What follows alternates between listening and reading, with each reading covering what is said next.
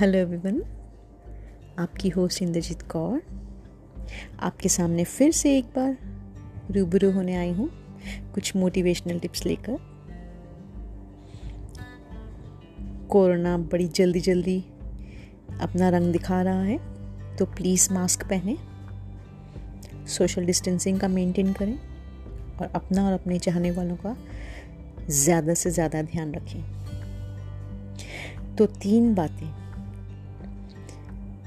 उम्मीद का दामन, धैर्य की मुट्ठी, संयम का घूट। तीन बातें हमेशा याद रखना। उम्मीद का दामन, धैर्य की मुट्ठी, संयम का घूट। किस्सा नहीं, कहानी बनेगी। सारी दुनिया तेरी दीवानी बनेगी। अपना ख्याल रखना।